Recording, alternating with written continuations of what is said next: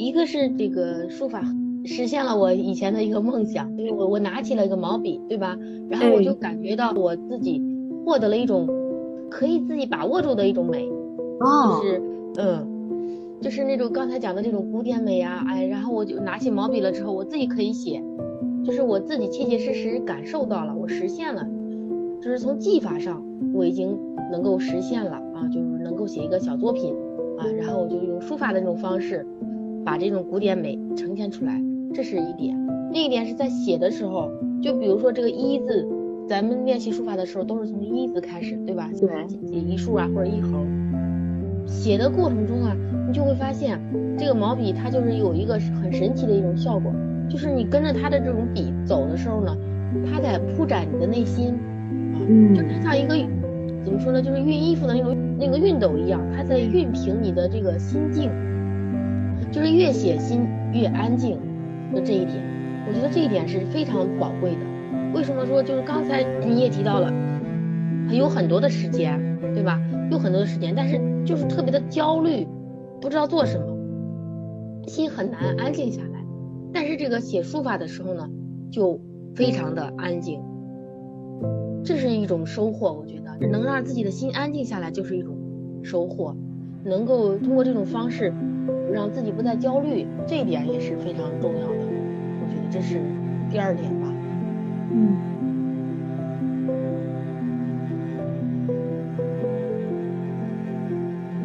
你现在收听到的是《天使在我家》这个节目。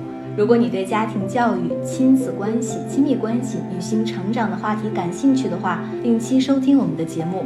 我们的节目也会在公众账号“利普私塾”、喜马拉雅 FM、荔枝和小宇宙播客中同步更新。我们呢，保持一颗开放的心，期待听到不同的声音。我们了解并确认，养育是一场共创。我们希望可以和每一位精心养育的父母互动，请在我们的平台下方给我们留言吧，我们会认真聆听您的声音，并给予答复哦。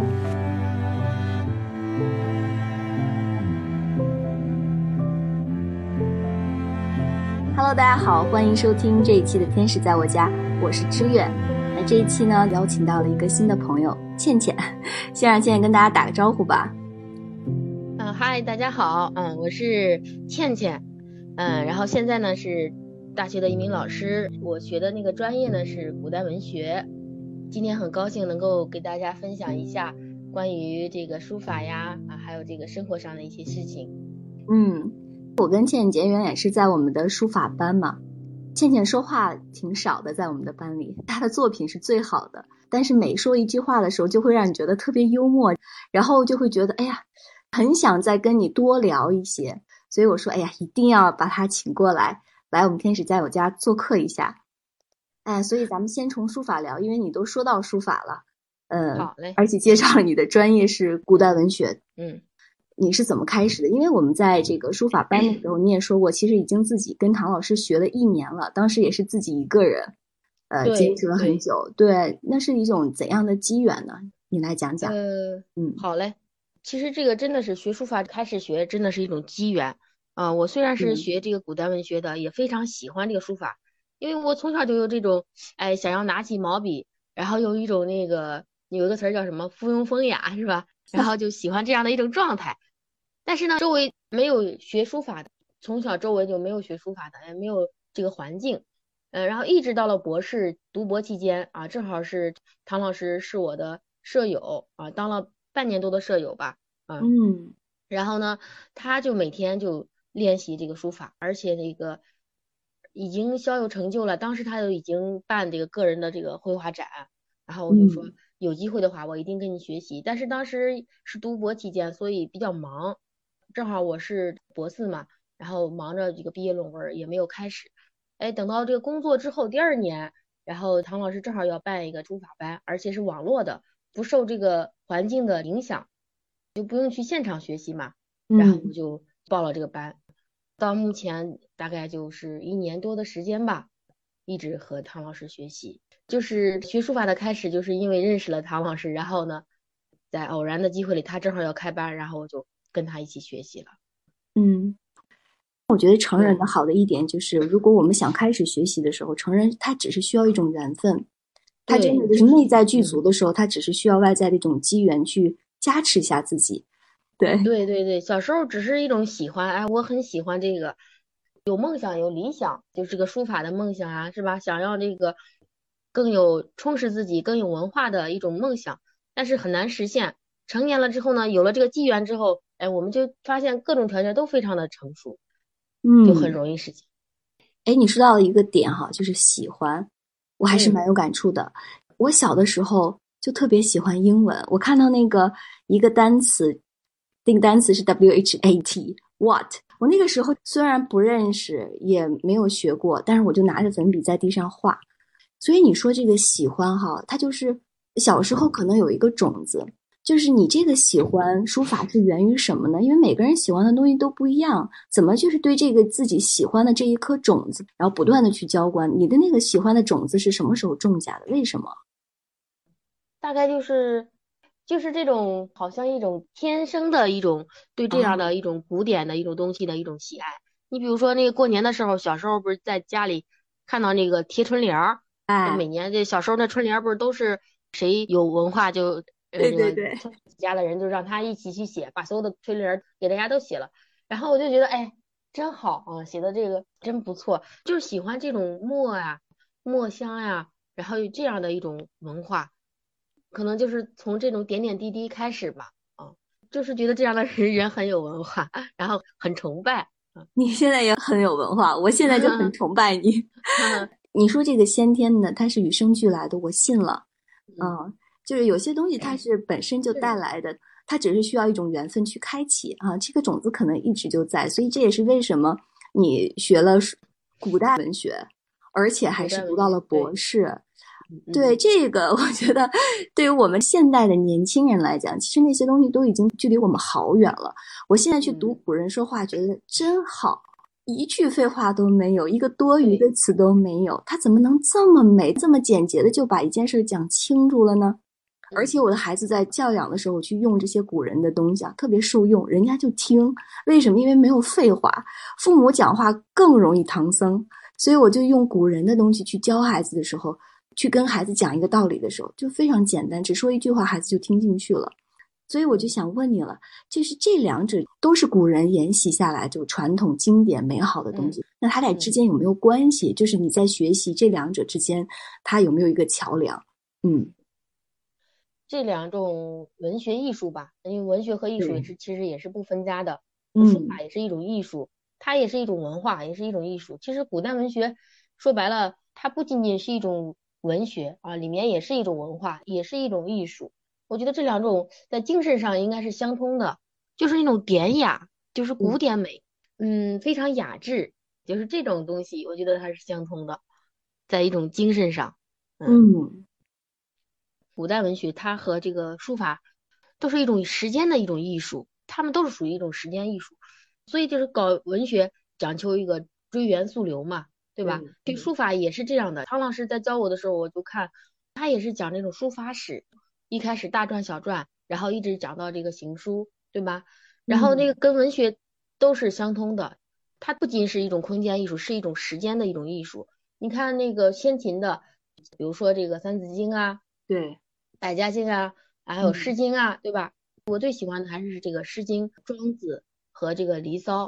这是这个文学里面最经典的一些这个著作。那么跟它相对应的呢，同时代的就是秦代的李斯的《衣山刻石》啊这样的篆书。嗯，就是说同样都是一个时代，这个时期的这个书法，还有这文学，还有这个文化，都是一种非常古雅的一种朴拙的，甚至有点朴拙的这个艺术。他们在这方面是相通的。然后你再往下看魏晋的这个五言诗。对吧？魏晋南北朝的五言诗，还有那些小说也是特别精炼的啊。然后这个书法里面呢，就是有一些石碑、碑刻、碑刻文字。然后这个还有王羲之的《兰亭集序》啊，就是魏晋风流嘛，山水开始进入到文学，那么山水也进入到这个书法里面。对啊，有了这种风流。然后再往下看呢，是唐代艺术了，对吧？唐代的这个楷书非常的雍容华贵，就跟唐代的文学一样啊，诗词就进入到一种。诗的一个国度嘛，对吧？唐诗是诗的国度，那么唐代的书法呢也非常的高雅，就是它这种东西呢，就是每一个时代有每一个时代的文学、文化啊、艺术，哎，这种精神是相通的啊。嗯，然后再往下看，然后就是明清时期啊，明清时期当然是以复古为主啊，他们没有可以说没有自己的一个特色，但是呢，都是在不断的创作啊，磨新，都是在继承前人的一一种基础上，所以就是通过这个文学和这个书法的一个比较，我们就可以看出来，呃，它都是一个时间的一种艺术啊，不断的积累和创新，每一个时代呢有每一个时代的一个经典，然后后人对他的吸收，然后再创作自己的一个作品，对，就是这样的一个过程。哎，听得很沉浸式的哈，就是感觉像倩倩老师在给我上一堂文学艺术史的课程。我最近才开始呃写书法嘛，我以前看妹妹写，我就觉得怎么会有时间有人想要干这种事儿？然后倩她每次工作完很晚回来以后，然后就点灯开始学习，买了很多的笔墨纸砚。我当时特别不理解。可能我的心性，包括我的想法都没有到那个阶段，然后我理解不了这样的一种艺术之美，我也找不着它和我之间的关系。随着日月的沉淀什么的，就会觉得，嗯，我去哪里找一个可以就是陪着我不用说话，但是我知道有这样的一种无声的陪伴的朋友，也是因为哎认识了唐老师这样的一种机缘开启了。我现在再去读这些，就那天跟倩倩老师再去聊这个文学啊。聊古人的这些经典的这种传统习俗的作品啊，还有包括我现在去哎去临一幅字呀，写写毛笔字呀，它让我会觉得说，忙已经不再是借口了，就是来到了这样一个阶段。所以其实作为大学老师，你是而且自己在读博士期间也挺忙的，到现在又要负责教学呀，然后对，就是人其实没有闲的时候。当你退休了以后，你还上有老下有小，还得。帮着自己的孩子照顾他的孩子，可能你的父母还需要你多一些时间去陪伴。那这样来看的话，其实很多朋友都在问我们说，一说到学一个东西的时候，就说我太忙，根本没有时间。你这个时间是怎么去安排的？就是你在开始的时候有没有在这个时间上打架？对我一开始学习的时候，其实我学习写书法的时候就比较集中啊。你比如说这一周里面。我周一到周五有时候上课，有时候备课。比如哪一天晚上，第二天的课我已经备好了，然后我今天晚上就可以集中起来来学习。然后我一写的时候呢，我会写两三个小时，我不会写半个小时就结束了，就沉浸式的一一种去默写啊，就不断的去练习。因为这个毕竟是一种记忆，对吧？它既是一种文化的东西，它又是一种记忆，就不断的去强化去练习。所以我就会找这个时间。找一个晚上练两三个小时，然后周末的时间比较多。周末的时候，呃，也是找一晚上，然后就一晚上一晚上的磨习。所以我就把时间集中起来，一周两天或者是三天的晚上，我就会把它，呃，两三个小时都在磨习这个。写心经的时候也是，我就会两天，最多用两天晚上时间，我把这篇文章写完。做一件事情的时候，一鼓作气这样的一种感觉，就是这个。不要断，就是一断的时候就感觉那个气呀就提不上来了，就喜欢把这个事情做完啊，就是在一天晚上啊啊把它做完，可能跟我的这个性格是有关系的，就做事呢比较急。嗯，还有就是这个就报书法班的原因，就是跟唐老师学习，他会给你布置任务啊，你比如说这周你要把他这篇文章啊摸析出来，或者是你要写一幅作品。啊，然后你就会自动的去找时间去不断的练习，呃，我觉得还是呃独学而无友嘛，则孤陋而寡闻啊，一定要又跟大家一起学啊，然后呢又布置任务，这样的话呢就哎比较有效果。啊，这是我的两点经验吧啊，一个是要集中起来学习，长时间的去磨习，还有一点就是一定要给自己有一个任务，嗯。我得到了很多的经验和启发。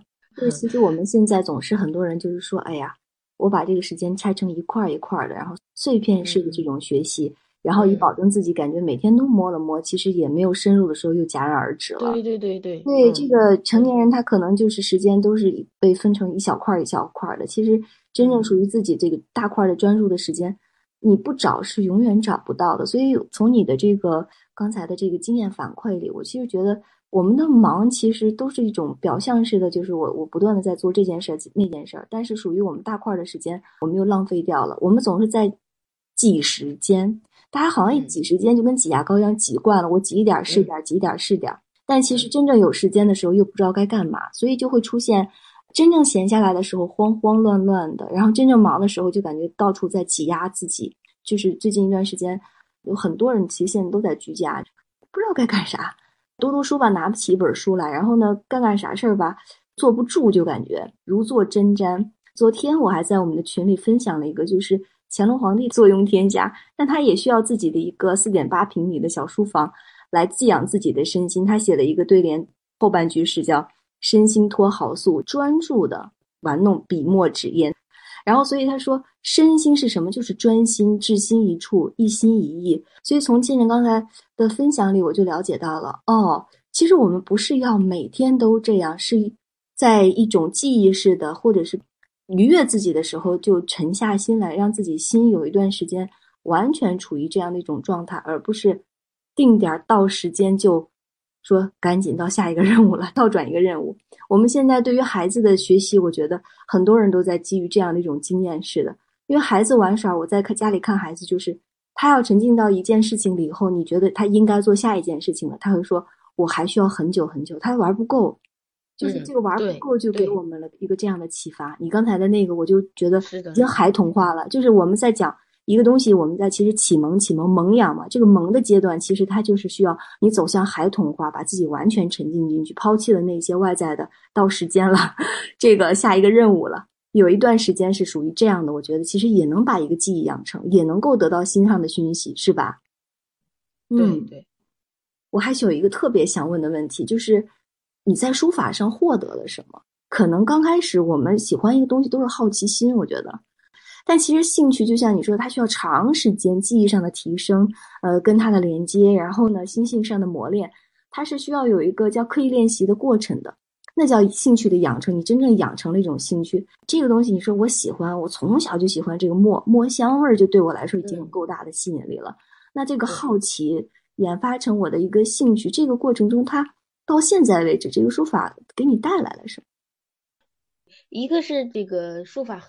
实现了我以前的一个梦想，对我我拿起了一个毛笔，对吧？然后我就感觉到我自己获得了一种可以自己把握住的一种美，就是嗯，就是那种刚才讲的这种古典美啊，哎，然后我就拿起毛笔了之后，我自己可以写，就是我自己切切实实感受到了，我实现了，就是从技法上我已经能够实现了啊，就是能够写一个小作品啊，然后我就用书法的那种方式把这种古典美呈现出来。这是一点，另一点是在写的时候，就比如说这个一字，咱们练习书法的时候都是从一字开始，对吧？对，写一竖啊或者一横，写的过程中啊，你就会发现这个毛笔它就是有一个很神奇的一种效果，就是你跟着它的这种笔走的时候呢，它在铺展你的内心啊，就它像一个怎么说呢，就是熨衣服的那种那个熨斗一样，它在熨平你的这个心境，就是越写心越安静。这一点，我觉得这一点是非常宝贵的。为什么说就是刚才你也提到了，有很多的时间，对吧？有很多的时间，但是就是特别的焦虑，不知道做什么，心很难安静下来。但是这个写书法的时候呢，就非常的安静，这是一种收获。我觉得能让自己的心安静下来，就是一种收获。能够通过这种方式让自己不再焦虑，这一点也是非常重要的。我觉得这是第二点吧。嗯，我这边也是同样的感觉，但你表达的更好，就更让我去客观的，就是能够把它带入到个人经验里边去。就是我们都鉴于一种叫做美学的欣赏，我们现在当下的这种通过观来实现这种美感上的这种交互，比如说我们去看场剧呀，然后我们去看看次展呀。这个王阳明说过一句话，他说：“知而不行，是为不知；但是行而不知，可以治之。”这里边其实他就强调了行的重要性。其实我们这个美学如何内化，然后如何从欣赏把它变成，就像你刚才说的一种呈现，书法是可以有这种这种转化的能量和能力的。所以你刚才说的那个，就是美可以转化，把那个感受向的美是转化成了一种创造。就是你虽然我说我不知道这个美是怎么样，但是我通过我是行而不知，但是我可以制止，可以达到这种美的一种结果，这是一种呈现了。最后就是你你的这个描述，就是可以把心去熨平了。为什么要去我们要去熨这个心呢？我就觉得自己的心很很拧巴，因为头脑会创造很多种声音、噪音障碍。然后你活得很焦虑、很拧巴，所以书法的这个毛笔通过行笔的过程，一笔一笔的书写，就像扫清楚了这些障碍，非常贴切啊。嗯，对于古典的这些东西，你最早跟我去聊过一个细节，你说其实我为什么学古典文学呢？你说啊，我喜欢是因为我欣赏它。那这个天赋除了就本身带来的，你给自己提供了怎样的因缘，让自己在古典文学里、传统的记忆里可以得以浸泡，呃，可以慢慢的去成长起来，这个可以跟大家讲讲吗？嗯，啊，就是古代文学是吧？对。然后，其实真正的学习应该是就是从大学开始的，大学里面才是有这个古代文学呀、文学批评啊这类课程。然后呢，我就发现我还是喜欢这种。古典的这些诗词啊，就是相对于这个现当代文学、外国文学，我还是喜欢这个古代文学啊，所以就是从那时候开始就倾向于这个这方面，所以就是读研读博，然后我就一直选择这方面就是走下去。就这种东西啊，跟书法一样，然后咱又扯到书法了。其实学任何东西，你这个兴趣维持呢，仅仅是一个开始，主要还是。跟这个书法一样，不断的去练习，不是说你读了一首诗之后，你其他的诗都通了，然后你就不用读了，不是这样的，就是你要把这种兴趣，就是变成一种习惯啊，就是每天去读一读诗词，啊，学一些这个鉴赏啊，啊，怎么样去批评啊，然后读一些理论的这个著作呀，这些东西呢，要不断的提升，无论是什么，就是说书法也好，文学也好。不要光停留在一个欣赏和阅读的一个层面上，一定要往前走。就是在文学上，你要有一个理性的一个认识，就有感性的欣赏提升到一个理性的一个认识啊。一开始你会觉得会打破对这个感性的一个认识，对吧？你毕竟是理性的了，然后你就会觉得很枯燥啊，或者是哎呀，这个这样一分析会不会不美了？不会这样的啊，就是你越理解。你就是越越认可啊，然后你的欣赏能力就越提高。书法也是一样，就是你在写的时候也是这样，就不仅仅是一个鉴赏的一个过程啊，你要有运用去写啊，写的时候才是自己的。其实古代文学也是这样的，就刚才你也提到了，就是知和行的一个问题啊，就是知呢，我们可能是仅仅是喜欢，是阅读，是鉴赏，是感兴趣，但是你一定要去行。啊，行的时候呢，才能加深你这个对知的一个理解啊，这是王阳明的知行合一嘛，对吧？对，嗯嗯，你作为一个大学老师，嗯，你在教授学生的时候，他是一个一个成熟状态的，感性理性它有一个结合了。其实我现在就是到了一个养育孩子的这么一个阶段。那养育孩子的时候，我们都希望孩子能够就是在古人的这个经典的这些东西里边去浸泡。那一天我们在聊的时候，你说，哎，其实不用给他去解释，这一个阶段它是一个感性上的吸收，也也没有是说一定要给他去解释让他懂啊。那这个阶段的话，孩子就是他可能需要去记忆，或者是需要诵读很多很多东西，让这些高明的经典的东西慢慢慢慢的长在他身上，那留在心中了以后，慢慢随着时间的流逝，对吧？随间时间的酝酿，一点点去生发。可能刚开始不理解没有关系，但是我们现在作为教师啊，他有一个很这个叫做什么很本能的东西，就是想给学生讲，想把这个道理讲给学生。所以你看，在孩子的这个叫经典熏习的这个培养的路上，有没有给我们的家长或者是朋友们一些建议？就是在前面的感性的认知欣赏上有哪些好的方法？哪个时间点是到了可以孩子去鉴赏、去理性的这个分析？啊，这个是我的一两个问题。关于第一个问题，其实我们学习这种文学还有语言的这种学习，大概就是刚才你说的这个三个阶段吧。首先是这个识字的，对吧？孩子要能够啊识字。一般现在他们还小，就是都是家长在跟着他们 一起来读，这是第一个阶段。然后第二个阶段就是他自己可以去阅读、去鉴赏了，对吧？比如说能够看懂一些啊翻译，嗯，慢慢的就是小学接触了文言文之后呢，他就哎懂这个诗词是什么意思了，这是第二个阶段。然后呢，第三个阶段是这个就是刚才讲的是写作，是运用。小学阶段其实还是以这个。识字、阅读和鉴赏前两个阶段为主吧，因为他毕竟接触的作品还是比较少的。对，嗯，可能这个整个小学阶段，就是比如说把这个《诗经》啊，哎，能够读顺啊、读通啊，他喜欢这种抑扬顿挫这种感觉、这种节奏和韵律，哎，就慢慢慢慢的，他有了这种呃欣赏的这个能力了啊，他看其他的这些诗词啊，能够心知其意，达到这样一个阶段，然后再。说这个创作的这个问题啊，写作的这个问题，他突然有一天编了个顺口溜，或者是这个写了一个半成品啊，这都可以。嗯，我觉得主要还是先是阅读和鉴赏吧。其实我现在是大学老师，我就让这个学生在期末的时候给我写一首诗词，嗯，有些学生写的确实挺好的，在大学的时候已经能够达到这个效果吧。但是，嗯，前期可能还是主要是以阅读和鉴赏为主。嗯，其实这个也是一个慢慢的一个积累的一个过程。有些人可能到了，比如说三四十岁或者四五十岁，才有了自己的一个专注，因为他就觉得那时候的自己才是成熟的啊，写出来的东西呢也是自己比较认可的。就什么时候起步也不晚啊，前期的这个积累阶段是非常漫长的。我到现在其实有时候。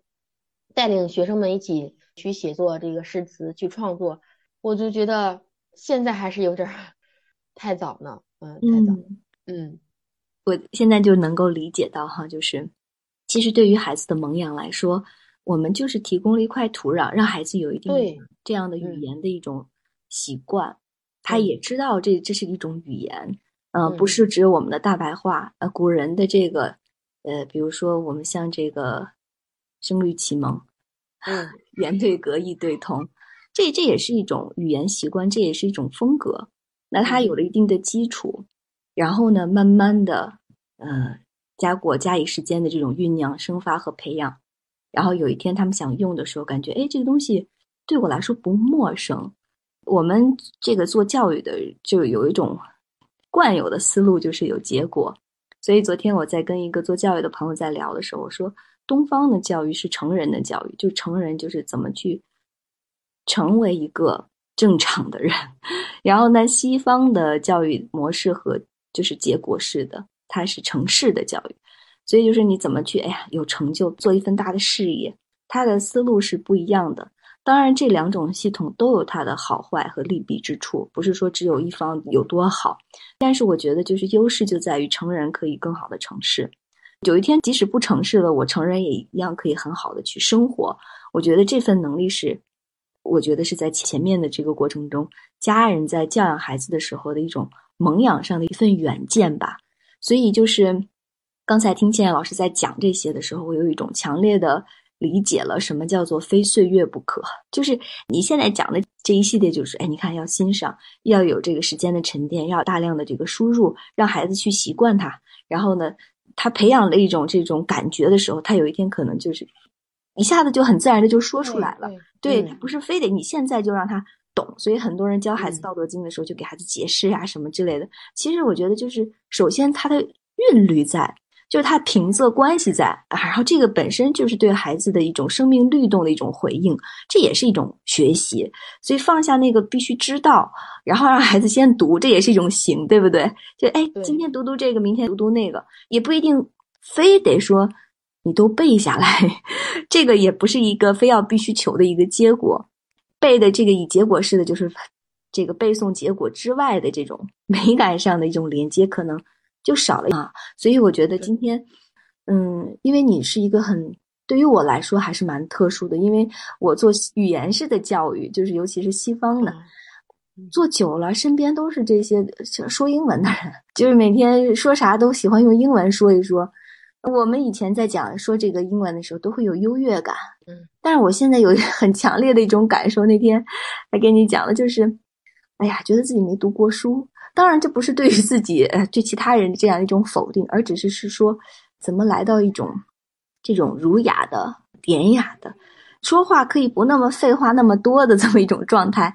所以想好好的读读古人的东西，欣赏一下文学。那这个方面，倩倩老师有没有一些建议？就是成人了以后啊，我们回到古人的这些文字里，虽然开始不习惯、看不懂，而慢慢读的读的时候，就拍案叫绝，说：“哎呀，古人怎么这么有智慧？怎么写的这么好？怎么知天知地呢？”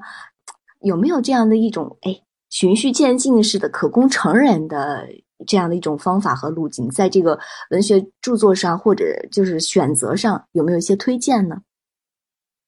推荐的话，其实就是慢慢的从这一些经典出发吧。有的人说，哎呀，可可能，嗯，你比如说一推荐都是唐诗宋词呀，其实这确实是这个古典文学里面最经典的一些部分啊。你比如说从先秦开始算吧，我觉得《诗经》是绕不开的啊，读一读《诗经》，然后庄子的内七篇。如果是屈原的作品的话，把《离骚》读一读就可以了啊，就是读啊，就是阅读。然后这个魏晋南北朝的，你就可以看看这个五言诗的选本儿。然后唐诗就不用说了啊，唐诗的选本也很多，不一定找这个《唐诗鉴赏词典》，你就找那种唐诗的，比如说一些大家的呃选择的那些篇目。去读这样的这个作品就可以了，不要认为它是一种烂大街的一种行为，不是这样的啊，就是找这个好的选本去读，读着读着，然后就啊有收获了啊。宋词也是一样，然后这个明清呢，嗯，虽然说主要是这个小说，然后这个诗词里面也有一些这个选本，还有小说其实也有一些节选的啊，就都可以去读。然后文章里面呢，就八大家的文章里面，韩流的文章读一读啊，然后这个宋代的欧阳修的和苏轼的读一读啊，就是这个四家吧啊，八家里面读四家，然后找经典的这个篇目去读啊，就慢慢的去积累就可以了。这个是一个，就像你刚才说的，是一个很漫长的一个过程。总是有人问我这个学文学有什么用啊？你学文学有什么用？我我就我就觉得这个书法也是一样，你学这个东西有什么用？没有什么用，就是一种，它主要的还是一种精神上的一种滋养，对吧？就是一种培养你的心性，让你成为一个更好的人的一个过程。真的，它不是一种单纯的一种记忆，它是一种跟人的这个生命文化相连接的一个东西。嗯嗯，这个有什么用？总是总是有人问啊，有所以经典这个东西，我觉得就是无用之用。对对，对这个对它这个妙不可言，是吧？嗯嗯。所以就是我们养孩子都是希望孩子速成，但这个嗯养成和速成嘛，就是养育看长期的。这也就是为什么不断的提醒父母，不要只看到眼前的这些分数、这些结果、这些拿到的奖励，看的长久一点。如果我们只看当下，我们就忘记了我们的孩子，甚至是我们作为一个人，他厚积薄发、大器晚成。他看似慢，但是更扎实。这个扎实，就像刚才金老师说的，他在哪儿呢？就是你说到的人的这个概念，就是我们人的之所以生存，我们如何生存，其实很简单的，就是尊重规律。这也就是为什么我们一年会有四季，然后四季里边，我们这一年有二十四节气。我觉得中国很讲究这一点，就是与大自然的这种互动。所以这里边这个互动来自于什么呢？就不是说我们就完全不去想了，是不强求了。想也想，但是不强求自己一定要怎样，也就不和自己较劲儿了。对，然后也不和这个世界较劲儿了。比如说现在我先保护好自己，再说其他的。可能现在的人更多的担心就是我慢下来该怎么办？生活、家里，然后事业等等。对，所以现在的慢，大家的焦虑在于我快不成啊。以前是我想快想慢，我可以选择慢，但我不选择。但是我想想快还能快，但现在到了这个阶段，就可能你想快快不成，来到了一个慢，那你就可以跟问问自己说，这个大块的时间里，我怎么样跟自己去养成一种不强求、不较劲儿的这么一个状态。这里边有一个中国人的这个智慧，就是我们的脸面啊，大家就会觉得，你看很多人问你上班吗？你这个干嘛呢？就就像结果似的。所以我觉得还有一个更重要的点，就是在不强求和不较劲儿里边，就是让自己学习开始不要脸。嗯，就放下这些东西啊，然后对对，不要追求，不要太追求结果了。就是焦虑的原因，就是我们总是觉得，哎，今天不收获点什么，就好像感觉这个有点。呃，失落呀，或者是焦虑啊什么的，其实没有必要。你每天让自己心情平和，是吧？读了一首诗，然后呢，这个晒晒太阳，然后呢，让自己的心态更为阳光一些，这些都是收获呀。让自己的生命更为充实一些，这些都是收获。不是说，哎呀，非要有一种现实的这些东西才算是一种收获。能这样想，我觉得就不会太焦虑了。对对对，放下企图心。那个听起来都是求的，外在的其实说，哎呀，有这事儿有那事儿，其实外在本无事儿，啥事儿都没有，然后脑子在不断的制造事儿，就是因为我们的这个活在内在自己的幻想、想象和企图心里。不是说这些东西不好，但是我们要善用。所以来到无用之用的时候，我们会善用其心，然后才能方体现心的妙用。否则的话，我们就把自己搞乱了，时不时的找个东西，就像。之前说的，运一运自己的心，让自己的心先舒展开，让自己的空间内自己先舒展出来。皱皱巴巴的，我们是没有办法活成我们的那个真正被赋予的生命的这个生命状态的。